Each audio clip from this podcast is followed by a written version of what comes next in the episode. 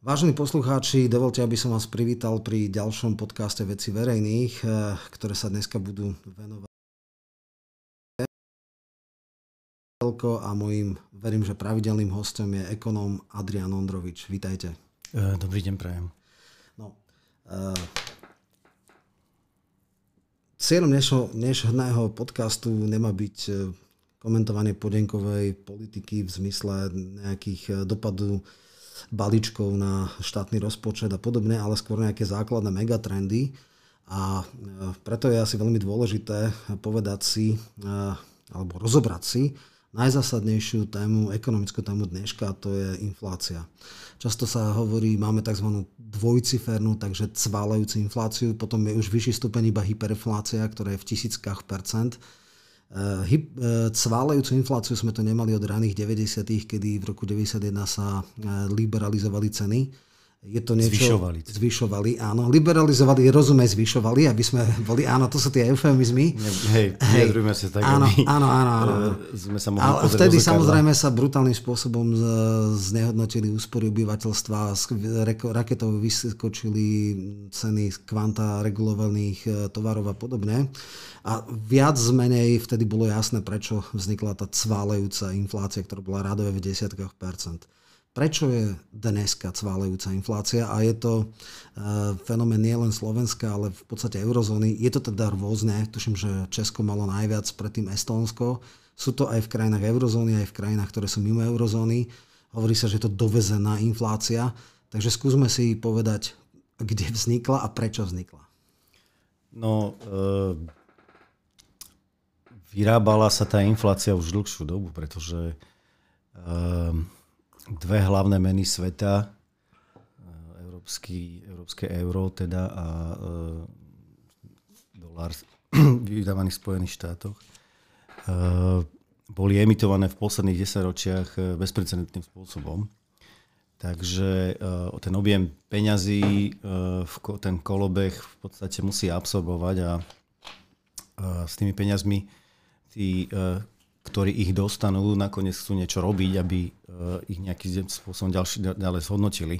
Najprv sme mali infláciu eh, po roku 2008, keď bola tá finančná kríza a začalo sa to tzv. kvantitatívne uvoľňovanie, čo je tiež pekný eufemizmus na tlačenie peňazí. Eh, začala sa prejavovať najprv v tých sektoroch, kde sa tie peniaze uvoľňovali, čiže v korporátnom sektore na, na burzách, kde, ktoré išli veľmi vysoko hore, indexy burs dosahujú rekordy už niekoľko rokov. A potom samozrejme vždycky e, ten druhý, druhý sektor sa to prejaví v realitách. Tie, tie vždycky stúpajú spolu s tým. V cenách akcií? Tie sú tiež To som hovoril, to sú tie kurzy, to sú, teda, to sú tie burzy. Tam, tam samozrejme tie akcie a ďalšie finančné nástroje tie išli vysoko hore. Ako dôvod sa uvádzal, e, rast teda tých cien akcií sa e, uvádzal tzv po anglicky tomu hovorili, že corporate buyback, to znamená, že uh, korporátni manažeri mali za úlohu odkupovať uh, akcie, ktoré boli, uh, dajme tomu, u menšinových vlastníkov alebo, dajme tomu, u nevhodných vlastníkov. No a mali na to tie peniaze z toho kvantitatívneho uvoľňovania, ktoré boli v podstate s nulovým úrokom. A to navyšovalo Dokonca ceny. negatívne úroky. Tuším, že nemecké štátne dlhopisy išli s negatívnym úrokom. Čo je... Aj tie sa objavili, áno, áno.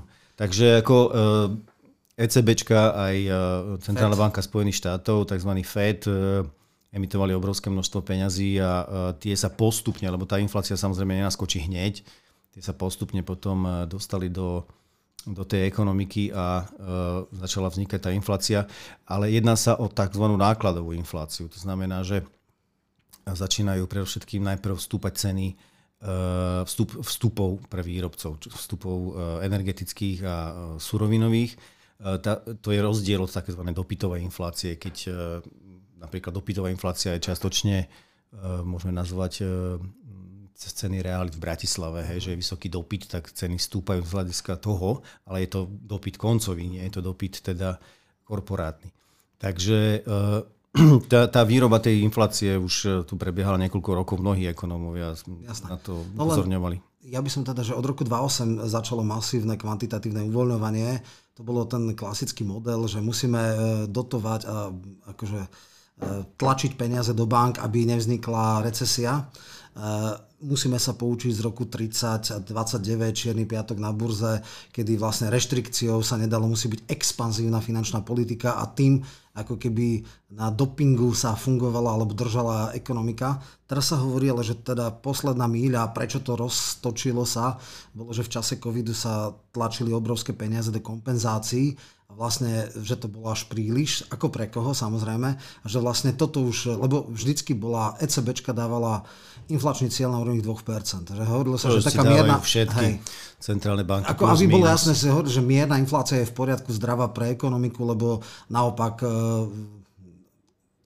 opak inflácie, deflácia, to znamená, je, deflácia je tiež zlá, to znamená, že nejaká takáto, samozrejme na úrovni 10-12% je to zlé.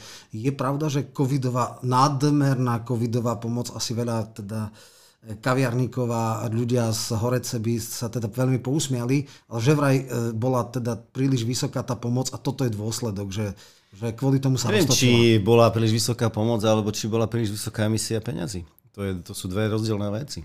Hej, a e, tie peniaze samozrejme nemuseli ísť, keď boli emitované do tých rúk, ktorých naozaj potrebovali. Hej, no, no práve tam ide, že, že ako kvantitatívne uvoľnenie to máme od roku 2008. Tak Prečo práve teraz? Nás, že vlastne ide o to, že keď potrebujete peniaze e, na nejaké e, spoločenské investície alebo dajme tomu na záchranu spoločnosti pred e, negatívnymi dopadmi pandémie a hlavne tých uzáver spoločnosti. spoločnosti Lockdowny. No, nerad, nerad používam tieto výrazy, ale máme aj slovenské tak, ekvivalenty tak uh, tie peniaze samozrejme sa dajú zohnať aj niekde inde, keď ich potrebujete, hej, lebo evidentne tie peniaze aj niekde sú, no ale keď máte také uh, politické síly a takú ideologickú orientáciu, že nemôžete ich brať tam, kde sú, ale musíte ich radšej vytlačiť, tak potom teda ohrozujete tú ekonomiku tou infláciou. Hej. Akože však vieme, že naša súčasná vláda hneď po, ale myslím, že úplne, že hneď po nastúpení k moci zrušila ten bankový odvod a uh,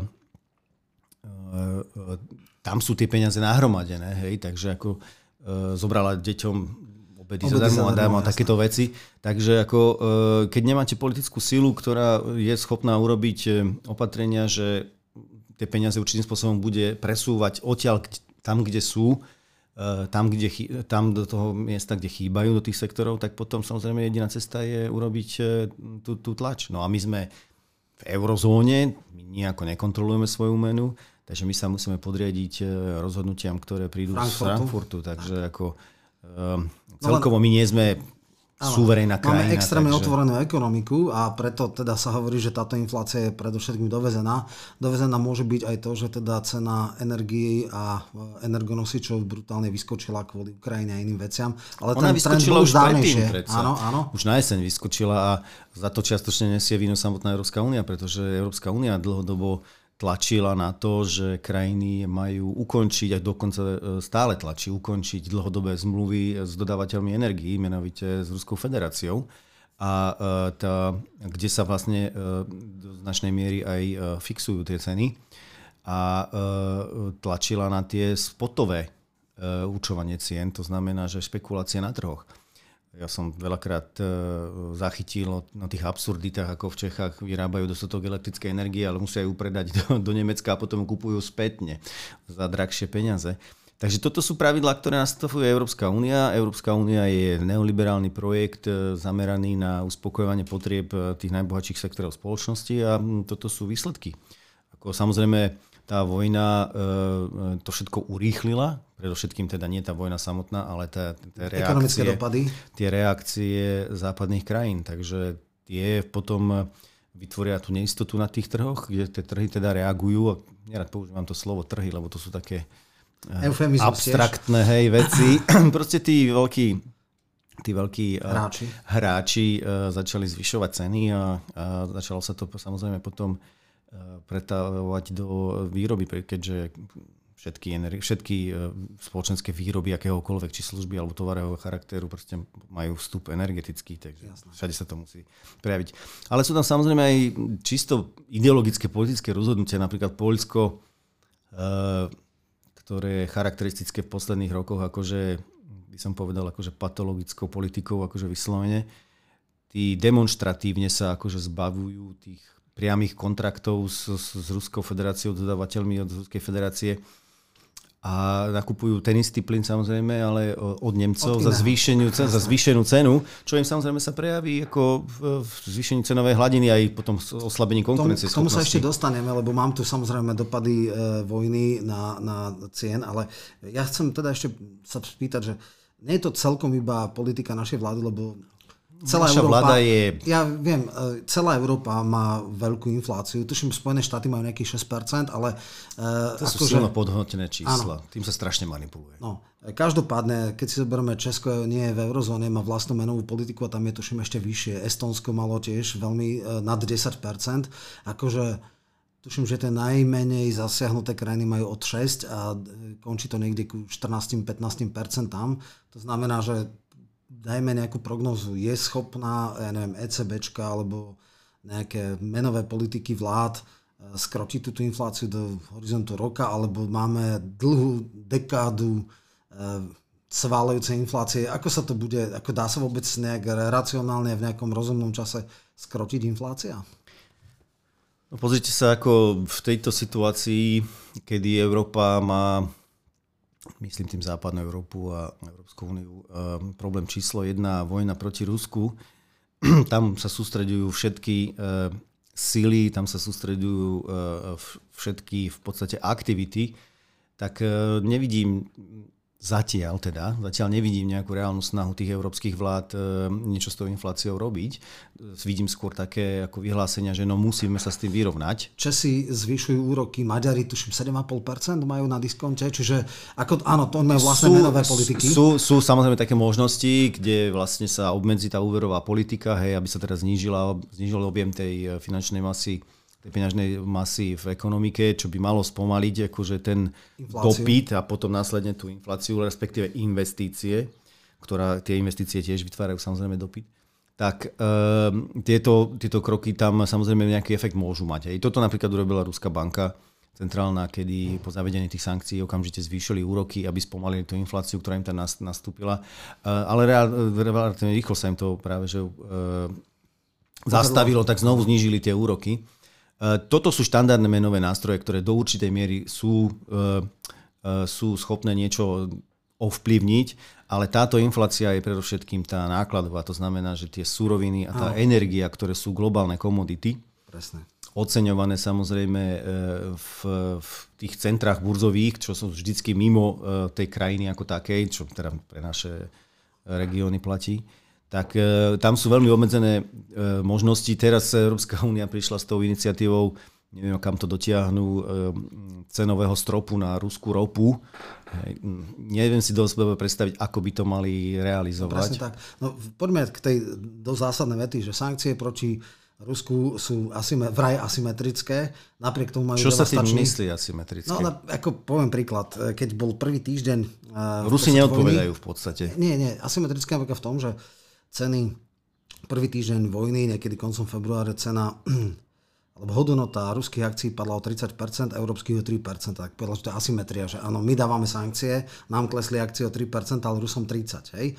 Čiže toto povedal, že asymetria. Dneska vidíme, dopady, ako myslíte? Áno, no, že asymetrické dopady sankcií. Dneska je to tak, že samozrejme sa ukazuje, že aj teda krajiny, ktoré dávajú sankcie, na tom veľmi ťažko trpia. Naopak majú extrémnu frustrácie, že Rusi majú vyššie príjmy z ropy a z plynu, ako mali minulý rok práve vďaka tým obrovským e, nárastom cien. Napriek tomu, že teda začína brutálna diverzifikácia.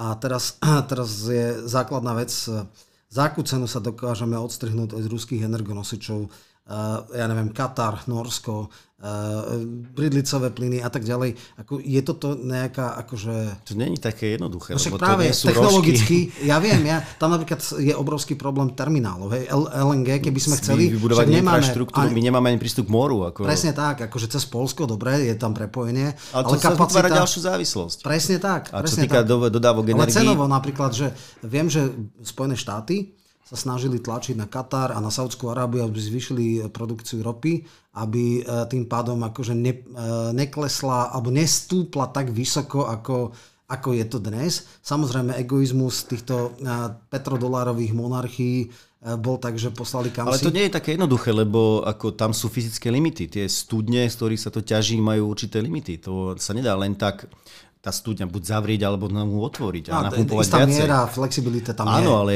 v podstate ten trh je dosť saturovaný. E, títo idú, títo klasickí tradiční výrobcovia idú v podstate dosť na svojich hraniciach, na svojich kapacitných hraniciach, pretože musíme brať do úvahy, že Irán a Venezuela, čo sú takisto A Venezuela významní. dostala teraz e, akože... No ale oni dlhodobo sú sankcionovaní, že ale majú nie, problém. teraz práve, že... Áno, dali- teraz samozrejme Spojené štáty urobili, poslali delegáciu do Caracasu, áno, že ideme sa dohodnúť, že dovolíme vám niečo predať tak ďalej. Ale ako rýchlo a v akých objemoch to dokáže vystriedať tie, tie, tie ruské objemy, to ako je ot- otázna vec. A No, nejde to tak rýchlo Ja viem, samozrejme. to nejde tak rýchlo. Napríklad teraz už je sankcia na tankerovú ropu e, z Ruska a vlastne vieme, že India chytila nejaké tankery z Ruska s obrovskou 25-35 eurovou e, zľavou. To znamená, predpokladám, že India mala, bola odberateľ z Perského zálivu. Teraz výpadok týchto rob nahradí lacnejšou s e, ruskovou ropou. To znamená, že kapacity, ktoré neviem, zo Saudskej Arábii išli, neviem presne, kto je hlavný dodávateľ Indie, ale niekto z tohto okolia, hej. To znamená, že keď oni sa diverzifikujú a budú ochotní e, s vysokou zľavou, čo je 35 dolárov na barel, brať ruskú ropu, tak samozrejme tie kapacity sa môžu presunúť na e, európsky trh. A to je, pozrite sa, e, India síce nakupuje, začala nakupovať teda v, v, podstatne väčších, v podstatne väčších objemoch, ale e, stále to, však bolo to aj vyjadrenie toho indického ministra zahraničných vecí, to sú v podstate s objemami, ktoré odoberá Európa zrnká. To je Tak málo. ale miliardu 300 miliónov má India, to zase nebude úplne... No ale nedokážete, ned- áno, oni majú samozrejme obrovský počet obyvateľov, ale e, čo hovorím o tých objemoch tej ropy, hej, že koľko zobrala India oproti tomu, čo je štandardný e, odbyt, odbyt e, Ruska v Európe. To je napríklad aj v otázkach plynu, hej, sa hovorí, že plyn sa bude diverzifikovať, hej, že a už sa diverzifikuje teda, že Rusko bude posielať plyn na východ, ale to tak, nie je to také jednoduché. Tie, tie objemy, ktoré odoberá Čína sú, ja neviem, 10-20 miliard e, tých e, kubických metrov. To je Slovensko má oproti... 5 miliard napríklad. Na, áno, a celá Európa bere v- okolo 200 miliard, bolo myslím, že pred pár rokmi rekord, hej, teraz bolo nejakých 140. Tak si to porovnajte, to sú akože Jedna dvacetina. malé objemy, takže to sa nedá jednoducho tak rýchlo vymeniť a tá India, alebo čo hovoríte aj o, tej, o, o tom embargu na tie, na tie tankery, tak ja čo som postrehol, tak napríklad tam boli informácie, že viac menej 70, takmer 70% tankerovej dopravy, ktorú zabezpečujú eh, pre ruskú ropu, eh, tankerové spoločnosti sú predovšetkým z Grécka a z Cypru. Tí sú hlavní majiteľia tejto infraštruktúry. A samozrejme, že sa to robí tak, že títo ľudia sú vlastníci de facto tých krajín, majú pod kontrolou vlády, majú pod kontrolou v podstate veškerú e- elitu. To sú tí najbohatší ľudia v tých krajinách tí predsa neprídu len tak o svoj biznis. Hej. Takže sa to robí tak, že sa tá ropa samozrejme preklasifikuje. Ja som čítal rôzne, rôzne, e, rôzne metódy, že ako sa to robí, že sa tá ropa e, zmieša z, z časti s nejakou iránskou Áno, alebo kazašskou a už sa to predáva ako nejaká zmes. Hej, akože rôzne triky sú, aby sa to obchádzalo. Teraz v podstate sa vymyslelo, že e, Európa bude brať ropu od Indie, Hej, ale bude to tá, bude to tá, tá ruská Áno, ropa, áno, ktorá áno. tam nejakým spôsobom buď e, prejde tým e, refinacím rafinovaním a tým procesom, alebo len príde Áno. k zmenu, Len sa zmene zmení- papierov. tak, Takže tak. za tými sankciami treba vidieť trošku aj e, takého pravého ekonomického podvodu, hej, že sa hrá na tú spoločnosť, na, tie, na to obyvateľstvo nejaká forma, ale v, v zákulisí to ide trošku inak. Keď sa neviem, v horizonte troch až 5 rokov, dvoch až štyroch, sú to rôzne podarí relatívne značná časť diverzifikácie e, dodávateľov. To znamená, že nakoniec sa predsa len Katar dohodne a bude dávať Európe plyn.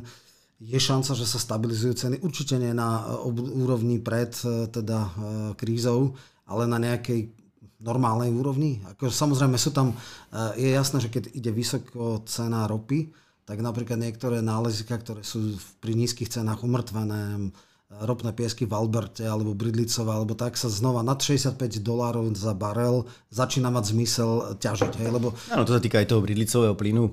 Jasné, tam sú takéto, tam sú takéto uh, čisto v podstate nákladové rozhodnutia, že kde sa pohybuje tá svetová cena. Ako to bude, nikto nevie predpovedať, pretože tie reakcie týchto um, západných krajín sú nevyspytateľné a uh, ako na to bude reagovať uh, Rusko a Čína a tie ďalšie veľké krajiny, to nevieme, pretože teraz už jednoznačne otvorene, už sa otvorene o tom hovorí, doteraz to bolo samozrejme len také uh, na potichučku, že pre Západ je teda Rusko oficiálny nepriateľ, no a Rusi už teda hovoria, že oni idú budovať spolu s Čínou paralelný svet. Áno paralelné svetové inštitúcie, paralelnú svetovú ekonomiku. Uh, už teraz sa hovorí, že bude nová železná opona, hej, železná opona číslo 2.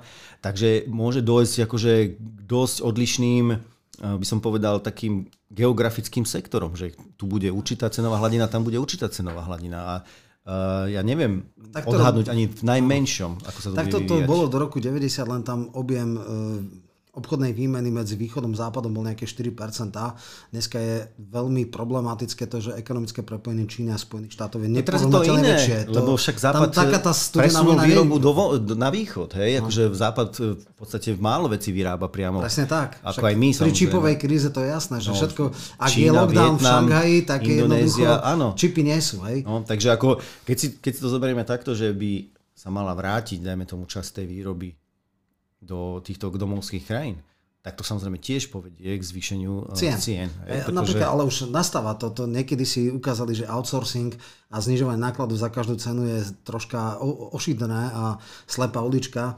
Ehm, eh, v podstate eh, megabatery Elon Musk robí v Berlíne, čo je vysokonákladové prostredie, ako v Nemecku, má teda úplne iné náklady na, na výrobu a viaceré ja neviem, výroby čipov, výroby uh, ďalších batériek a tak dneska Volvo ide to do montovňa. Mont- Dobre, ale tak každopádne uh, Nemecko nie je dostatočne atraktívne ako nízkou pracovnou silou. Čiže to, že takéto výroby idú do, do uh, vysoko, ne, nerobia to v Číne, nerobia to na Filipínach, no, nerobia no, to... To, to, to, to čo z toho vyrábajú, to sa tam robí. Hej, hej tam, ako... tam sa ale ukázalo teraz veľmi jasne, že tako celé... Uh, Haldy Out stoja na parkoviskách pred e, fabrikami, lebo nemajú čipy.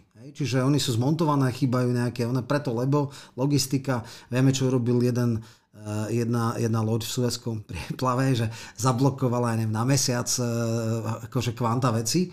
Vieme, že lockdown v Šanghaji, čo znamenal, hej, že ako dneska sa ukazuje, že ten model just in time, je ako veľmi ošidný, že skrátka môže to mať... zraniteľné samozrejme, hej? áno. A, pretože niekedy a v je možno... čase geopolitického napätia tak, tak. je to samozrejme... Čiže ako, ako keby že začína deglobalizácia. Práve sa vráťme teda k tomu, že v poriadku, uh, dneska je viac menej takto. Trend bol už dávnejší. Minimálne v posledných 20 rokov sme boli svedkami zásadného presunu v tvorbe HDP svetového z krajín západu, to znamená Spojené štáty, západná Európa, Japonsko, E, smerom k krajinám BRICS. E, tie úplne ich pomer na HDP sveta úplne že zvýšilo sa.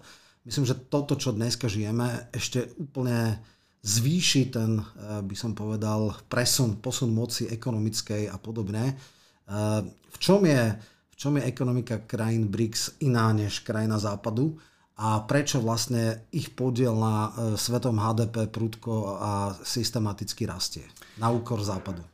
No tak tie krajiny, uh, predovšetkým, akože sú to kapitalistické krajiny, teda s výjimkou Číny, ktorá oficiálne nie je, hej, ale ako v podstate to firemné nastavenie prostredia je kapitalistické. Uh, tie krajiny uh, nepraktizujú ten tzv. neoliberálny model, kde ako dávajú ruky preč od toho plánovania tej spoločnosti.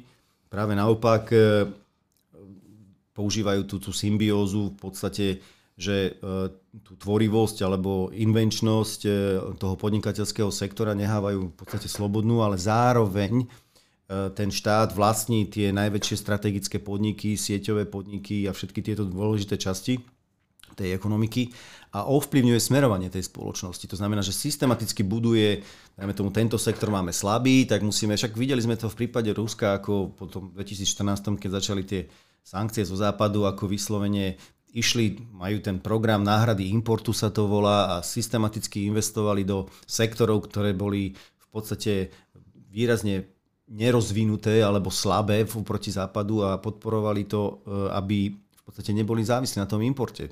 výroba potravín a mnohé ďalšie veci, dokonca aj tie čipy. Potravinová sebestačnosť. No áno, no, tie čipy... No tak hovorím, tom je ten rozdiel týchto krajín, hej, že tieto krajiny uh, nie sú priamo kontrolované, tomu, tá politická elita tými korporáciami, tou bohatou, uh, to najbohatšou, tými najbohatšími sektormi spoločnosti do takej miery, že by vzdali sa riadenia tej spoločnosti a tej ekonomiky. Ja by som tak povedal, že tam uh, oligarchovia podliehajú politickej kontrole politikov na západe je to skôr naopak. Uh, oligarchovia zadávajú politiky, ktoré uh, No zjednodušene to môžeme tak hej, povedať, hej. To je, ale za tým je hlavne tá Čína, ktorá, aj, aj to Rusko, ktoré naozaj akože systematicky, systematicky uh, buduje tú spoločnosť, odstraňuje chudobu a vyslovene ideologicky. Ide ideologicky, to znamená, že má nejaké ciele, ktoré si stanovuje na nejaké strednodobé, dlhodobé obdobia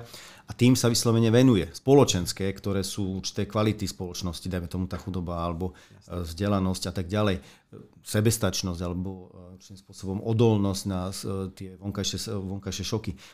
To je rozdiel od tých západných krajín. Áno, toto bolo pekné, že Západ má obrovský problém, však Piketty to veľmi brilantne pomenoval polarizácii príjmov, ktorá sa nielenže nezmierňuje, ale expanduje ešte, teda e,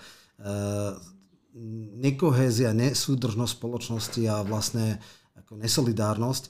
Je otázka nastane, alebo ukáže sa tento model ekonomického rozvoja krajín BRICS tak zaujímavý a inšpiratívny, že sa z neho možno začne inšpirovať ja neviem, aj západ a začne väčšie regulácie dávať do ekonomiky a začne ako robiť niečo v To sa nedá odhadnúť, pozrite sa, hm, sám ste povedali, že dochádza, sám ste povedal, že dochádza k prerozdeleniu tej ekonomickej, ale tam samozrejme, keď už ekonomickej, aj tak aj politickej. moci, čo nevyhnutne prinesie alebo prináša reakciu tých krajín, ktoré tú moc v tej spoločnosti svetovej držia, hej, dajme tomu tak G7.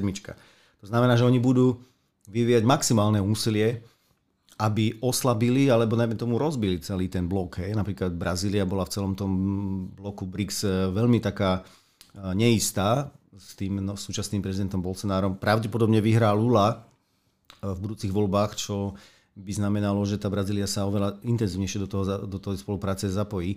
Plus Určite ste postrehli, že celý ten blok, nielenže sa teda má rozšíriť teraz o Irán a Argentínu, ale čo je kľúčové je, že pripravuje novú rezervnú menu, eh, nový autonómny finančný systém, čo je pre eh, západné krajiny ako v podstate existenčné ohrozenie. Tým to znamená, že bude zvýšené riziko ďalších vojenských konfrontácií. To súvisí samozrejme aj s Ruskom, eh, s Čínou a e, e, je hrozba, že sa bude e, Západ snažiť vyprovokovať aj nejaký veľký konflikt medzi týmito krajinami. Hej? Napríklad tá India, Čína nemajú práve najlepšie vzťahy a je samozrejme logické, že západné krajiny sa budú snažiť ako ich spoluprácu oslabiť alebo rozbiť. Do.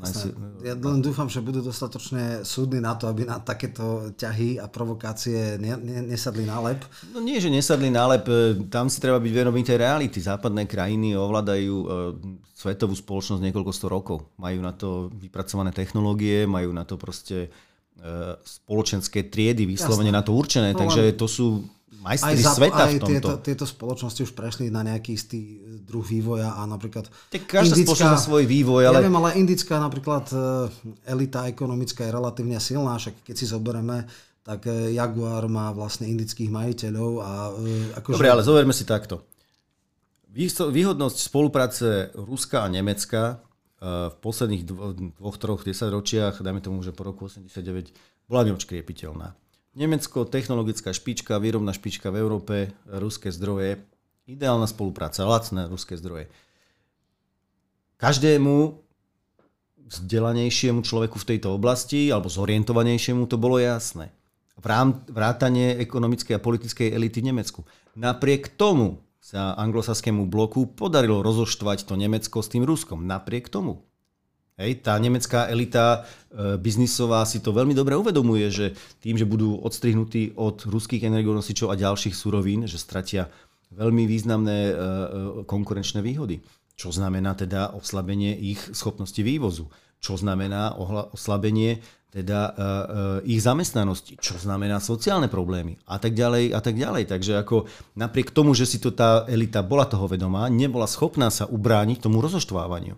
Takže netreba podceňovať ako uh, tie západné uh, metódy a Jasne. skúsenosti. Ale zachrčia na tom aj oni, lebo každé sankcie sú možno teoreticky asymetrické, ale veľmi kto? ťažko. No tak napríklad ekonomická, tá ekonomika Eh, Európy má podstatne nižší raz, než bol plánovaný, keby nebol Dobre, ale ako, pozrite sa, tá skupina, eh, tá spoločenská trieda, ktorá drží reálne moc, tá v podstate ani len neschudobne, ani, ani, áno, áno, ani len tú moc nepríde. Spoločnosť, spoločnosť dajme tomu, áno, bude trpieť o chudobne. Ako mohla rásť. Hej? Ale pokiaľ to, pokiaľ to nespôsobí uh, zmenu v, v politicko-ideologickej orientácii alebo zmenu v tom, že kto tu moc reálne drží, tak sa nič nedeje. No, ja poviem takto, že viac ako dvojeurová cena za cenu palív môže byť potenciálne výbušná. Minimálne pri, ja neviem, nákladoch alebo na spotrebnom koši, ktoré majú napríklad slovenskí zamestnanci. Hej?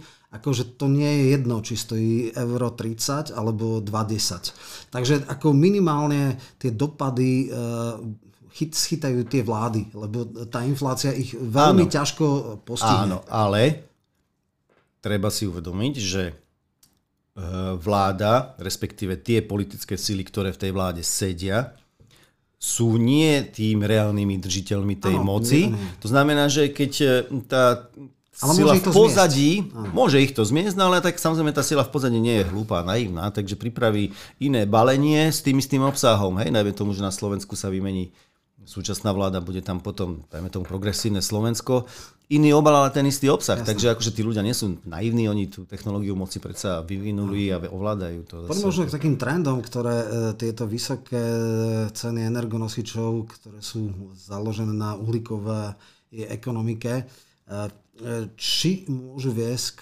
posileniu Green Dealu, alebo naopak zbrzdeniu, pretože v podstate čo je, vysoké ceny fosílnych palív logicky vedú k e, nejakým zeleným alternatívam. Tak toto bolo nejak definované. Ak, e, ja neviem, bude nožnice medzi cenou, ja neviem, e, elektromobilov, teda za koľko kilometrov, za 100 kilometrov, koľko zaplatí elektromobil a toto, tak bude to logicky zvádzať k masívnejšiemu nasadzovaniu alternatívnych pohonov a alternatívnych zdrojov energie Samozrejme, tým, že dneska sa bral do nedávna, že zemný plyn je v podstate lepšia alternatíva ako uhlie, tak sa akože išla celá ekonomika, teda energetika nemecká išla po zavretí atomiek na plynové elektrárne. Teraz sa hovorí, že nejak dočasne sa obnovia nejaké uholné elektrárne. Ako vy vidíte, tento, táto doba vysokých cien energonosičov za, založených na fosílnych palivách, bude viesť k urýchleniu Green Dealu, alebo naopak bude to nejaká taká obchádzka, keďže menej nákladná alternatíva zemný plyn je nedostupná, tak sa vrátime k uhliu. Takže takto. E, ja som samozrejme postrehol, že Rakúsko, Nemecko, Holandsko, Taliansko a ďalšie krajiny, Grécko sa pripravujú na reštartovanie teda svojich uholných elektrární. elektrární. Čo nám to hovorí? No hovorí nám to, že tá akože zelená agenda nemá až takú prioritu, ako má prioritu vojna s Ruskom.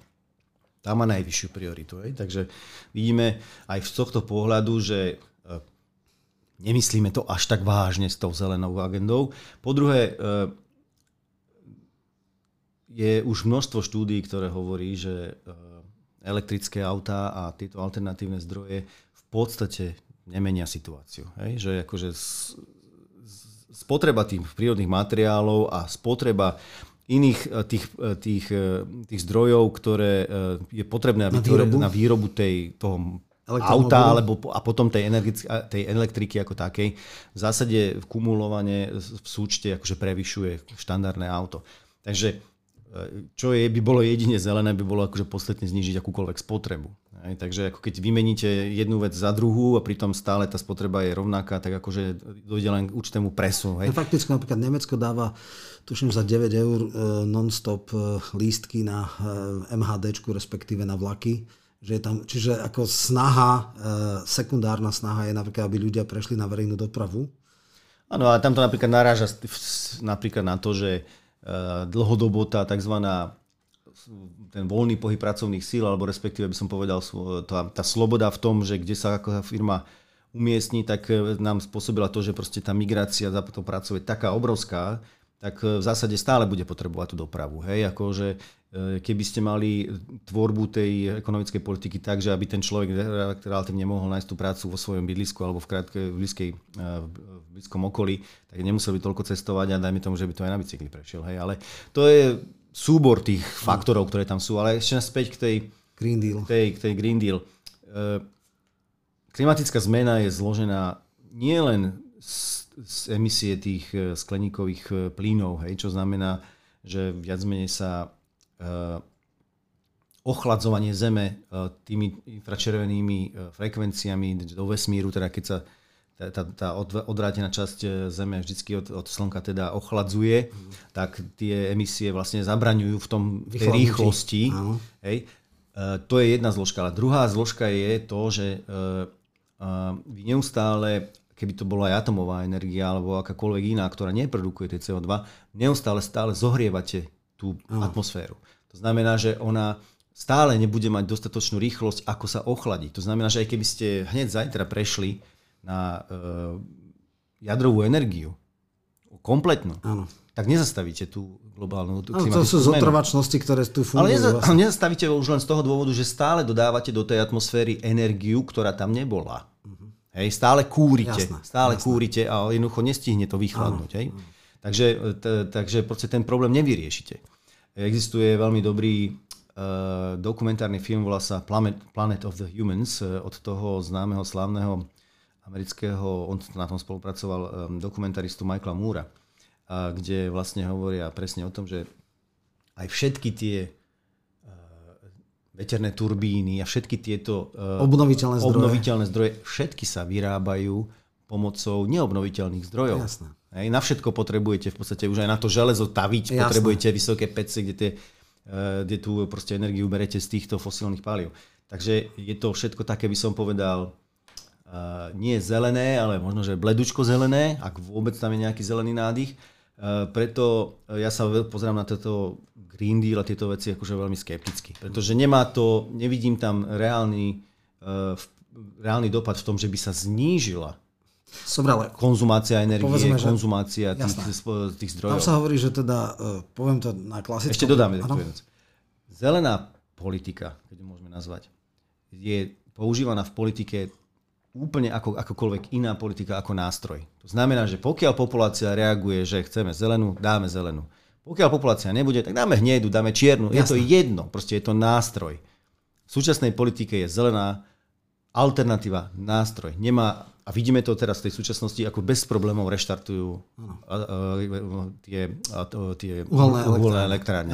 Takže to je v podstate, treba to brať z tohto hľadiska. Hej? Tam, ja som za, aby bolo ekologicky, pretože Jasné. sa tomu venujem.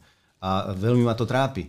Čo budú naše, naše deti Tam ako ide o tú nákladovosť, žiť? že v podstate e, pred tým brutálnym skokom cien energie, tak cena e, za 100 km pri fosílnych, teda pri benzíne alebo nafte a pri elektrike bola výhodnejšia. Poriadovacia cena elektromobilov bola vyššia, ale prevádzka bola lacnejšia. Teraz ide o to, že či sa budú roztvárať tie nožnice. Vieme, že do 2.35 má byť koniec e, spaľovacích motorov. Hej. Čiže tam ako, toto je nejaká politika, e, Norsko má dokonca ešte skôr, Hej. E, to znamená, že ako tam je úplne jednoznačný trend. Teraz ide o to, že či táto situácia ho urýchli alebo spomalí. Aké je vaša prognoza tento, tento Neviem. model? Vôbec neviem odhadnúť. Nedá sa to. Vôbec neviem odhadnúť, že uh, ja si myslím, že prioritou je vojna proti Rusku. A keď vojna proti Rusku bude vyžadovať, že žiadna zelená nebude, tak žiadna zelená tak nebude. nebude. Hej, a keď uh, sa to tam do toho hodí, no, tak tam proste... Európsky parlament prijal teda to uznesenie do 13 rokov a koniec spaľovacích motorov. Hej, Európsky parlament je šaškár. Ja viem, hej, to, ako je, to je A hneď tam bola výnimka, že Jaguar a Rolls-Royce budú môcť, lebo do 10 tisíc uh, sérií môžu, čiže spaľovacie motory budú to ďalej. A tak to poviem, keď si pozriem, že kto tam sedí už len za Slovensko, Jasné. nemôžem to nijak brať vážne. Jasné. Nijak. Dobre, Dokonca dajme, sú tam ľudia, ktorí ešte... dlhodobé robili uh, v environmentálnych organizáciách a tak ďalej. Musím sa z toho len Ujsík. smiať. No, jasné. Nebudem menovať, Však ale, ale to proste, je to šovinistická šaškáreň. Tak, tak, tak. Dobre, dajme ešte poslednú otázku. Uh, začali sme uh, tou cvalujúcou infláciou, ktorá teda pomaly 30 rokov bola bezprecedentná. Uh, hovorí sa o scenári tzv. stagflácie. Normálne sa že inflácia je nepríjemná v istom zmysle, ale ona s väčšinou ťahá aj nejaký ekonomický rast. Stagflácia znamená inflácia bez ekonomického rastu. Je toto pravdepodobný scenár pre Európu a áno, tak v akom horizonte? Japonsko je 30 rokov v stagflácii, nejak funguje, ale je jasné, že štruktúrálne to tam je nejaký veľký problém. Uh, ja to neviem odhadnúť, pretože pozrite sa, Rusi majú tú e, politiku uh, uh, plyn za ruble. Uh, teraz vyhlasujú, vydávajú vyhlásenia, že pravdepodobne túto politiku presunú aj na iné komodity. A myslím, že dnešné vyhlásenie hovorí, že sú pripravení pomôcť z, dodávať maximálne objemy uh, tých umelých hnojív pre spriateľené krajiny. Kľúčová poznámka, spriateľené krajiny. No, to znamená, že ruské dodávky akýchkoľvek surovín, pokiaľ budú škrtené do, tých, do toho zoznamu tých nepriateľských krajín, alebo uh, či vyslovene, eh, oni to nazývajú nedrúžestevných, ale neviem, či slovenský preklad je optimálne, že nepriateľských, tak uh, to bude znamenať stále tlak na zvyšovanie cien uh, tých surovín a Napríklad umelých hnojív, hej? Čo, napríklad, tiež. a samozrejme, čo môže spôsobiť? Samozrejme, nedostatok produkcie uh, a zase zvyšovanie cien, hej? Takže predpoklad zvyšovania cien je tu. Hej? Je tu, určite. Uh, pokiaľ sa bude, čo sa asi aj bude, uh, naďalej e, vyhrocovať ten konflikt, že západné krajiny budú neustále teda ako podporovať Ukrajinu stále stále uh, viacej, nie len teda akože finančne, ale hlavne tými zbraňami, aby... Stupňovať. Stupňovať, aby vznikla tá vojna aj na, sa rozšírila aj na územie Ruska, prípadne Polska a ďalších slovanských krajín, prípadne pobalských krajín, tak je proste uh, predpoklad, že sa aj presunie, presunú výrobné kapacity do vojnových, do vojenskej výroby. Hej. My sme v takom, v takom štádiu, že ten dokonca môže vzniknúť aj tretia svetová vojna. A Rusi sa tým absolútne netaja. netaja. Bývalý prezident Dmitry Medvedev otvorene o týchto veciach hovorí, e, že sú v podstate e, v takej situácii, že Západ ich do toho tlačí a aj tá blokáda, dajme tomu toho Kaliningradu. To vidíte, to sú vyslovené provokácie, ktoré e, majú spôsobiť rozšírenie tých konflikt, toho konfliktu. Čo je veľmi nebezpečné, pretože Rusko je jadrová mocnosť. A tam sa hrať na morálku je zbytočné, keď Jasne. potom nič neostane. Hej. Takže či bude stagflácia alebo nebude, uh, je otázne, ale predpoklady na to sú. Predpoklady na to sú, hlavne ak vlastne poklesne produkcia aj z toho dôvodu, že ľudia jednoducho nebudú mať za čo kupovať, hej, že tá inflácia im bude žrať tie peniaze. A potom sa samozrejme môže objaviť aj ten ten jav, ktorý vzniká pri dlhodobých e, inflačných e, tlakoch, že e, ľudia zase začnú zbavovať svojho majetku, čo na druhú stranu zase bude spôsobovať pokles cien majetku. To znamená, že tí, čo majú peniaze, tí, tí, tí, čo majú peniaze, si prídu na nové majetky za lacné peniaze. Za peniaze hej, takže ďalšie prerozdelenie, ďalšie prerozdelenie, ako vy hovoríte, ten zhoršenie tej nerovnosti, tej polarizácii. Tých smerov, kade to môže ísť, je veľmi veľa tie rozhodnutia, tie politické sú, uh, idú od 10 k 5. Mm, nerozumiem, Európska únia spolu s Spojenými štátmi každú chvíľu pripravuje nejaký ďalší balíček sankcií. Už pomaly nevedia, uh, aké sankcie by dali. Ja môžem napríklad povedať, že v súčasnosti je Rusko najviac sankcionovou krajinou no, vo svete. Viac ako Irán, viac ako čokoľvek Venezuela. Viac ako Irán. Ja tu mám napríklad Uh, Irán má nejakých 3600 sankcií, Položen. Sýria 2600, Korea Severná 2000, Venezuela 650, uh, Burma 510, Kuba 200. Súčasné posledné, posledné, posledné čísla voči Rusku sú viac ako 10 tisíc. Takže ako to oni nevedia v podstate už čo vymyslieť, ale stále na niečo prídu. Vždycky to len zhoršuje aj ten trh s tými e, komoditami, pre, pre, prekresľujú sa, predefinujú sa tie obchodné vzťahy, e, dodávateľsko-odberateľské reťazce po celom svete. Toto je dlhodobý proces. Dlhodobý proces, to nie je, že to skončí za chvíľočku. A, tak takouto nemilou prognózou končíme dnešný prvý ekonomický podcast s Adrianom Ondrovičom. Verím, že teda o mesiac sa znova nejak stretneme a budeme z takého nadhľadu komentovať ekonomiku, možno aj také historické trendy. Verím, že nebude medzi tým tretia svetová. Každopádne veľmi pekne ďakujem Adrianovi Ondrovičovi za účasť v tomto podcaste a teším sa. Dovidenia o mesiac. Ďakujem za pozvanie. Dovidenia. Dovidenia.